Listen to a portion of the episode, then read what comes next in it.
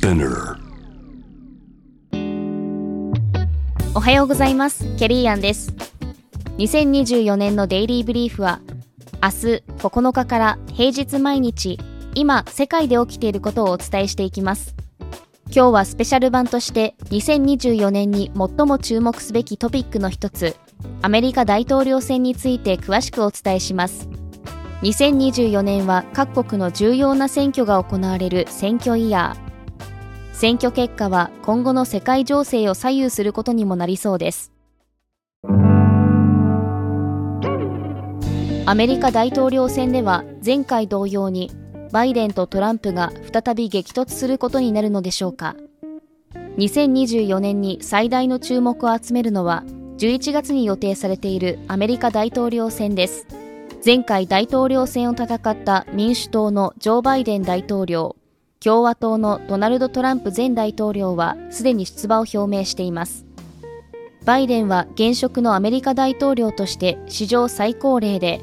仮に再選すれば2期目のスタート時点で82歳。アメリカ軍の最高司令官でもある大統領が核も高齢であることに対し有権者の間では不安がささやかれています。ある世論調査では民主党支持者の間でも69%がバイデンがあと4年大統領を務めるには高齢すぎると回答しました。共和党は複数の候補が立っていますが世論調査によればトランプが支持率トップを走りフロリダ州知事のロン・デサンティス元国連大使のニッキー・ヘイリーを引き離しています。ただしトランプもすでに77歳で大統領選は再び高齢者対決となる可能性が出てきました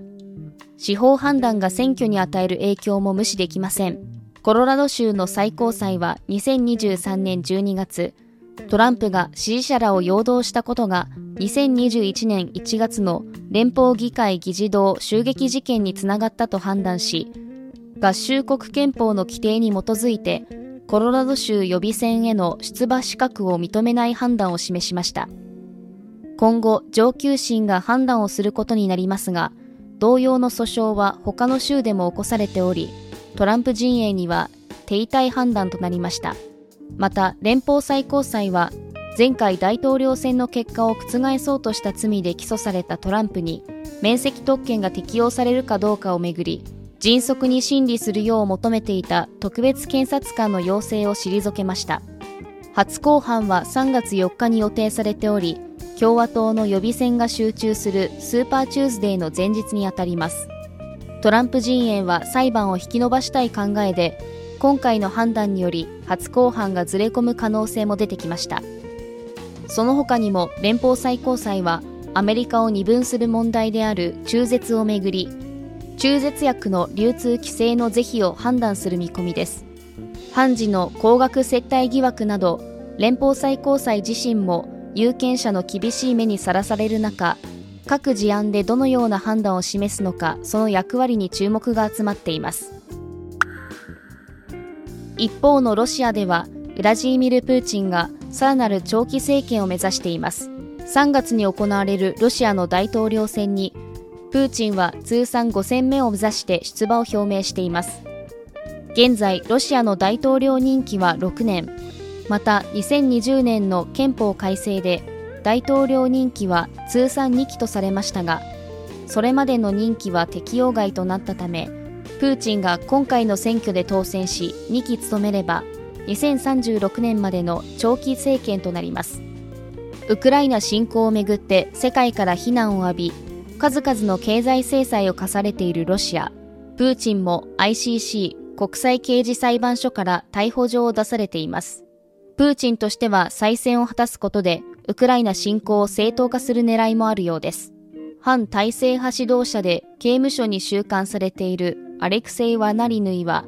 プーチン以外の候補に投票するよう呼びかける運動を行っていましたが、一時消息不明となり、西シベリアに移送されたことが判明しました。また、無所属の女性候補が書類の不備を理由に立候補を受理されなかったケースもあります。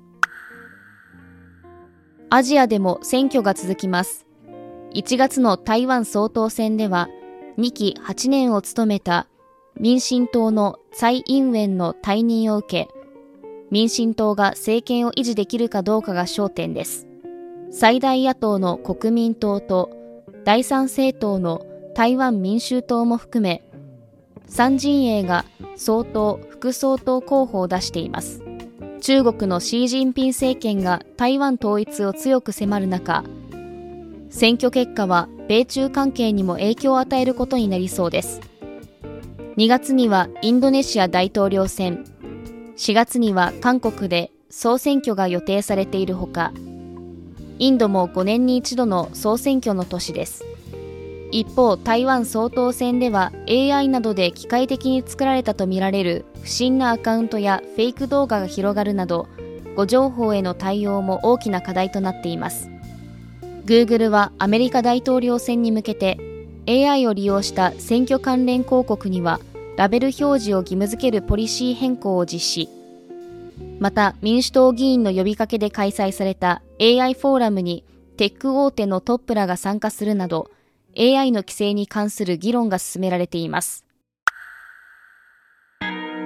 本日のデイリーブリーフはいかがだったでしょうか？